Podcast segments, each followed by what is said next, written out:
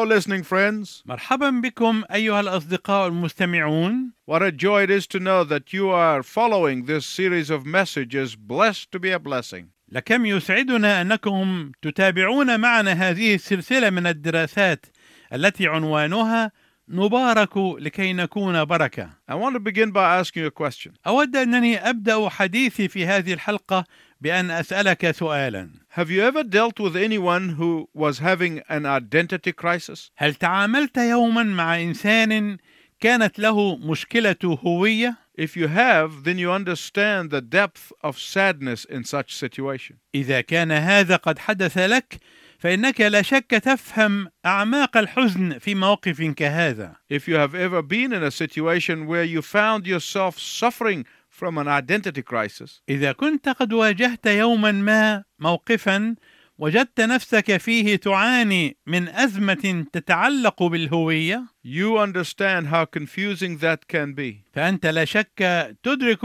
مدى الارتباك الذي يمكن أن يحدث عندئذ. Outwardly, everything may look all right, فحسب الظاهر قد يبدو كل شيء وكأنه على ما يرام but inwardly you feel insecure and unsure. ولكن من الداخل أنت تشعر بعدم الطمأنينة وعدم الاستقرار There were times in my youth when I was going through my own identity crisis. مرت بي أوقات في شبابي كنت أجتاز فيها أزمات حول هويتي الشخصية Someone once said, قال أحدهم مرة Millions of people are desperately seeking for their missing identity. كثيرون من الناس يستميتون في البحث عن هويتهم المفقودة For those of you joining us for the first time, بالنسبة لأولئك المستمعين الذين يستمعون إلينا للمرة الأولى we are in the middle of a series of messages called Blessed to be a Blessing. نحن في وسط سلسلة من الرسائل عنوانها نبارك لكي نبارك And today in 1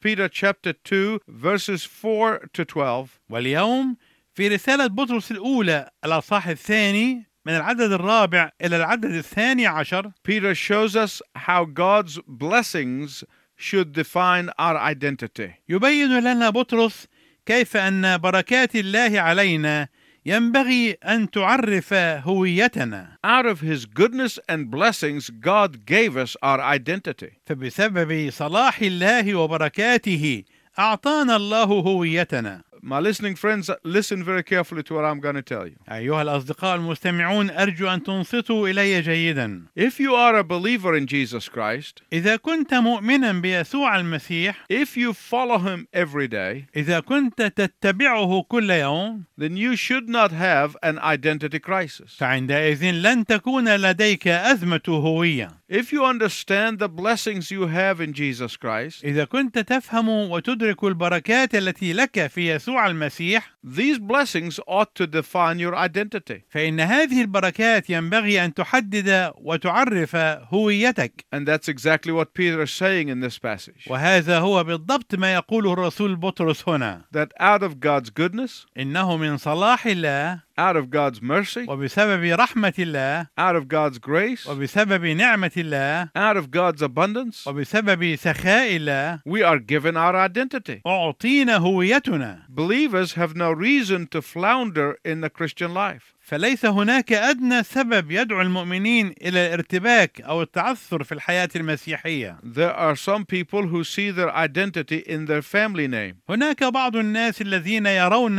أن هويتهم مرتبطة باسم عائلتهم Some men see their identity in their jobs وبعض الناس يرون هويتهم في وظائفهم or their titles أو في ألقابهم or their achievements. أو في إنجازاتهم Some wives see their identities in their husbands. وبعض الزوجات يرين هويتهن في أزواجهن Some children are happy to identify with their parents. وبعض الأبناء يسعدهم أن ترتبط هويتهم بآبائهم Peter is telling us here that our true identity as believers in Jesus Christ يخبرنا بطرس هنا أن هويتنا الحقيقية كمؤمنين بيسوع المسيح comes from what Jesus did for us and what he did with us. تتأتى لنا مما فعله يسوع لأجلنا وما فعله معنا Why? لماذا؟ Because we were nothing and he made us everything. لأننا لم نكن شيئا هو الذي جعلنا كل شيء In 1 Peter 2 4 says, as you come to him. ويقول بطرس في رسالته الأولى الأصحاح الثاني العدد الرابع إذ تأتون إليه What does he mean by that? ماذا يعني بذلك؟ Before you come to Christ, you were nobody as far as heaven was concerned. قبل إتيانكم للمسيح كنتم نكرات لا قيمة لكم في نظر السماء As far as justice in the courts of heaven was concerned, you were dead in sin. وفي نظر عدالة محكمة السماء كنتم أمواتا في الخطية Before you came to Jesus, you were worse than nobody. قبل إتيانكم للمسيح كنتم أسوأ من أن يعتبر الواحد منكم نكرة Before you came to Jesus, you had no spiritual identity to speak of. قبل إتيانكم للمسيح لم تكن لكم أدنى هوية روحية يمكن الحديث عنها You live and then you die, and that's the end of it. فأنت تعيش وتموت وينتهي الأمر Peter goes on to say that we were dead stones. ويستطرد بطرس فيقول إننا كنا حجارة ميتة And then Jesus, the living stone, quickened us and made us precious living stones. ولكن حينئذ أحياكم يسوع الحجر الحي وجعلكم حجارة حية كريمة Peter uses a lot of figurative language here, and you have to use your imagination. يستخدم بطرس هنا كثيرا من العبارات المجازية وعليك أن تستخدم خيالك وتصورك Peter gives us six characteristics of our identity as believers. يعطينا بطرس ست مواصفات تميز هويتنا كمؤمنين Let's look at them. دعنا نتأمل فيها Number one, we are living and precious stones. أولا نحن حجارة حية كريمة Secondly, we are a chosen people. ثانيا نحن جنس مختار Thirdly, we are royal priesthood. ثالثا نحن كهنوت ملوكي Fourthly, we are a holy nation. رابعا نحن أمة مقدسة Fifthly, we are God's own possession, God's own people. خامسا نحن ملك خاص لله شعب اقتناء And number six, we are mere tourists in this world. نحن مجرد سائحين في العالم We will look at these one by one. ولنتأمل في هذه المواصفات واحدة بعد الأخرى First, believers are living and precious stones. أولا المؤمنون حجارة حية وكريمة The only reason believers in Christ are called precious stones السبب الوحيد الذي لأجله يمكن أن يدعى المؤمنون بالمسيح حجارة كريمة is because Christ himself is the cornerstone. هو لأن المسيح نفسه هو حجر الزاوية Peter sees believers or the church as a magnificent building, بطرس يرى المؤمنين أو الكنيسة كبناء فخم a spiritual building. بناء روحي Peter is saying that believers are a far more magnificent building than any building anywhere. يقول بطرس إن المؤمنين هم بناء أفخم بكثير من أي بناء آخر In ancient times, the whole building was as good as its foundation stone. في الأزمنة القديمة كان المبنى كله متينا كحجر الأساس The whole building stands or falls on the strength of its cornerstone. كان قيام المبنى أو سقوطه يتوقف على مدى قوة حجر الزاوية فيه The cornerstone was always laid at the intersection of the corner. وكان حجر الزاوية دائما يوضع عند نقطة التقاطع and the other foundation stones were placed alongside of it. وكانت بقية أحجار الأساس الأخرى توضع جنبا إلى جنب معه And as the building goes up, وإذ يكبر البناء every stone in that building was placed in relationship to the cornerstone. فإن كل حجر في ذلك البناء كان يوضع بعلاقته مع حجر الزاوية Did you notice that Peter did not say that we are made of bricks? هل لاحظت أن بطرس لم يقل إننا صنعنا من قوالب الطوب؟ Why? لماذا؟ Because bricks are all look alike. لأن قوالب الطوب متشابهة تماما Bricks have the same dimensions. فقوالب الطوب لها نفس الأبعاد Bricks have the same shape. القوالب لها نفس الشكل And the reason Peter does not say we are bricks السبب الذي لأجله لا يقول بطرس إننا قوالب طوب is because God does not mass produce his children. هو أن الله لا ينتج أولاده بالجملة أو على نطاق واسع nor does he expect us to perform the same tasks. ولا هو ينتظر منا أن نمارس نفس الأعمال He has given us different measures of faith. لقد أعطانا مقادير مختلفة من الإيمان He has given us different spiritual gifts. وأعطانا مواهب روحية مختلفة And therefore, what God expects from me is not necessarily what he expects from you. وبالتالي فإن ما يتوقعه الله مني ليس بالضرورة هو نفس ما يتوقعه منك as long as we both are faithful. طالما أننا كلينا أمينان And that is why Peter calls us stones, وهذا هو السبب الذي لأجله يدعون بطرس حجارة because each stone is different from the other. لأن كل حجر يختلف عن سائر الأحجار الأخرى Each stone is distinguished from the other.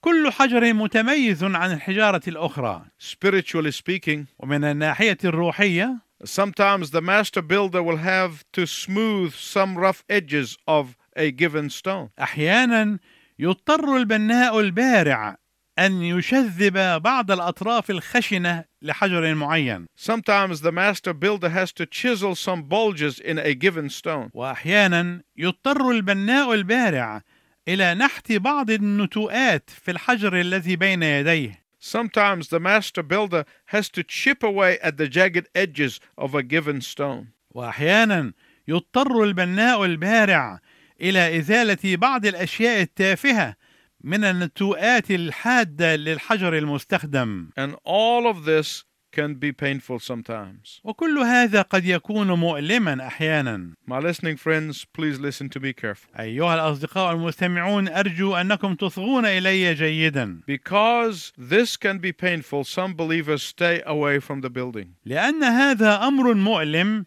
يفضل بعض المؤمنين أن يبقوا بعيدا عن البناء And that is why some believers don't want to get too close to the other believers. وهذا هو السبب الذي يجعل بعض المؤمنين لا يريدون أن يرتبطوا ارتباطا وثيقا بالمؤمنين الآخرين That is why some believers don't want to be an active part of a church. وهذا هو السبب الذي يجعل بعض المؤمنين لا يريدون أن يكون لهم دور نشط في خدمة الكنيسة That is why some believers refuse to fit in the rightful place in the service in the body of Christ. وهذا هو السبب الذي يجعل بعض المؤمنين يرفضون ان يشغلوا المكان الصحيح لهم في خدمه جسد المسيح Of course, that's the height of selfishness. وهذا بالطبع هو قمه الانانيه Why? لماذا Because their absence is like a missing stone in a building, which of course creates a draft. لأن غيابهم هو بمثابه غياب حجر في البناء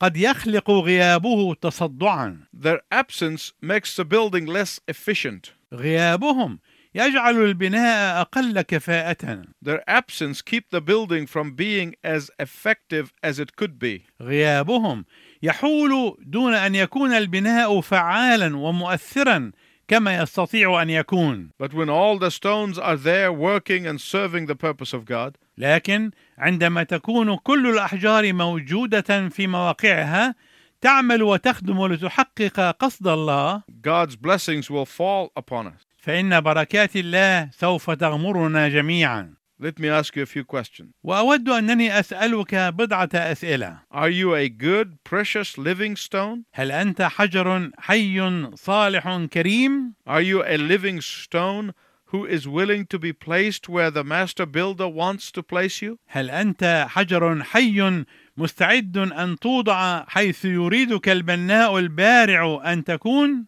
Or do you run away all the time? ام انك تهرب طوال الوقت Are you a living stone who has surrendered to the master builder's shaping? هل انت حجر حي تستسلم للبناء البارع لكي يشكلك كما يريد Or do you please yourself all the time? ام انك طوال الوقت حريص على ان تسر نفسك Are you a living stone who is in your place of service? هل انت حجر حي تشغل مكانك في الخدمه Or are you carelessly letting others bear your load in the building? ام انك باهمال وعدم مبالاه تدع الاخرين يحملون ثقلك في البناء Are you that precious living stone? هل انت ذلك الحجر الحي الكريم Because that's where your identity is. لانك هنا فقط يمكن أن تجد هويتك الحقيقية There are some believers who mistakenly think that if they just receive Jesus as their Savior and Lord, then that's all they need to do. هناك بعض المؤمنين الذين يخطئون إذ يظنون أن مجرد قبولهم ليسوع كمخلص وكرب لهم فإن هذا هو كل ما يحتاجون أن يفعلوه But they are wrong. وهم بذلك مخطئون تماما Believers have responsibilities to the master builder to be a living stone in his building. فالمؤمنون عليهم التزامات امام البناء البارع ان يكونوا حجاره حيه في مبناه You have responsibility to the cornerstone, the Lord Jesus Christ. عليك التزامات تجاه حجر الزاويه الرب يسوع المسيح You also have responsibility to the other living stones to stand with them. وانت ايضا مسؤول ان تقف الى جوار الاحجار الحيه الاخرى لتكون معهم You stand with them with all of their weaknesses. انت تقف معهم بالرغم من كل ضعفاتهم You stand with them with all of their faults. انت تقف معهم بالرغم من كل اخطائهم You stand with them with all of their inadequacies. انت تقف معهم بالرغم من كل نقائصهم But my listening friends, I want to tell you something else. لكن ايها الاصدقاء المستمعون اود انني اذكر لكم شيئا اخر You are not a perfect cut either. انت لست على اي حال قطعه كامله او شخصا كاملا First, our identity is that we are precious living stones. اولا هويتنا اننا احجار حيه كريمه Our second identity is that we are a chosen race. هويتنا الثانية اننا جنس مختار This was a term that was used to describe Israel in the Old Testament. كان هذا المصطلح يستخدم ليصف اسرائيل في العهد القديم Now, the Apostle Peter, who lived and walked with Jesus for three and one third of a year, والان نرى ان الرسول بطرس الذي عاش وسار مع يسوع لمده ثلاث سنوات وثلث سنه lifts out this description of Israel in the Old Testament ينتزع هذا الوصف عن اسرائيل في العهد القديم and applies it to the church of Jesus Christ, ويطبقه على كنيسه يسوع المسيح which is now the new Israel of God. التي هي الان اسرائيل الله الجديد Why did God choose Israel in the Old Testament? لماذا اختار الله اسرائيل في العهد القديم Not because they were great civilization. ليس لانهم كانوا مدنيه عظيمه There were civilizations that uh, were far more advanced. فقد كانت هناك مدنيات أكثر تقدما جدا Not because they were obedient people. ولا لانهم كانوا شعبا مطيعا Just ask Moses. They gave him plenty of trouble. ولنسال موسى فلكم اعطوه من المتاعب كثيرا Not because they had superior intelligence. ولا لان ذكاءهم كان فائقا There were far more intelligent people at the time. ففي ذلك الوقت كانت هناك شعوب اكثر منهم ذكاء بكثير Not because of anything in them. وليس لاية جدارة فيهم God chose Israel because of his sovereign will. الله اختار اسرائيل بسبب ارادته السامية المطلقة That is the only reason. ذلك هو السبب الوحيد He is God and he can do anything he wants to do. فهو الله وهو يستطيع ان يفعل اي شيء يريده God is not accountable to you and to me. الله ليس مسؤولا امامك أو امامي The sooner we understand this, the sooner we become obedient and effective for the kingdom of God. وكلما كان فهمنا لذلك اسرع اصبحت طاعتنا وفاعليتنا لملكوت الله اسرع When the Israelites rejected God's cornerstone, عندما رفض الاسرائيليون حجر الزاويه الالهي God's anointed one, مسيحه they were put aside. فانهم نحوا جانبا Peter is saying that God has chosen everyone who chooses God's cornerstone. يقول بطرس ان الله اختار كل من يختار حجر الزاويه الالهي He chooses everyone who believes and submit to his Messiah. هو يختار كل من يؤمن بمسيحه ويخضع له And therefore, the chosen race in the New Testament is not based on physical descent. ولذلك فإن الجنس المختار في العهد الجديد ليس مؤسسا على السلالة الجسدية but by adoption of grace. ولكن على أساس تبني النعمة Here's what Peter is saying وهذا ما يقوله بطرس Don't ever forget that the cornerstone was rejected. لا تنسوا أبدا أن حجر الزاوية قد رفض He was despised. وأنه قد احتقر They spat on him. وأنهم بصقوا عليه They let him bleed to death. وأنهم تركوه يدمي حتى الموت But now he is glorified as the mighty cornerstone. ولكنه الآن ممجد كحجر الزاوية القدير If you believe in him, he will protect you. إذا كنت تؤمن به فإنه سوف يحميك He will guard you. سوف يحرسك He will guide you. سوف يرشدك And the very cornerstone that was rejected, ونفس حجر الزاوية الذي رفض God said of him that he is the one قال الله عنه إنه هو الشخص الوحيد who can take you to heaven. الذي يستطيع أن يأخذك إلى السماء While those who surrender to the cornerstone will be protected by him, وبينما يتمتع أولئك الذين يسلمون حياتهم لحجر الزاوية بحمايته لهم by the same token, anyone who rejects the cornerstone فبنفس المبدأ أي شخص يرفض حجر الزاوية will be crushed by the very stone that they are rejected. سيسحق بنفس الحجر الذي رفضه Peter is saying that those who reject the Messiah يقول بطرس إن أولئك الذين يرفضون المسيح will one day be crushed by him. سوف يسحقهم يوما ما Those unbelievers will be crushed by the very stone that will receive, accept, and protect those who do believe in him. أولئك الذين لا يؤمنون به سوف يسحقون بنفس الحجر الذي يقبل ويحمي أولئك الذين يؤمنون به Our first identity is that we are living precious stones. هويتنا الأولى إذن أننا أحجار حية كريمة Our second identity is that we are the chosen race. هويتنا الثانية أننا جنس مختار Next time we will look at our third identity, وفي الحلقة القادمة سوف نتأمل هويتنا الثالثة namely that we are the royal priesthood. وهي أننا كهنوت ملوكي Until next time, I wish you God's richest blessing. وإلى أن نلتقي معا في المرة القادمة أرجو لكم بركات الله الوفيرة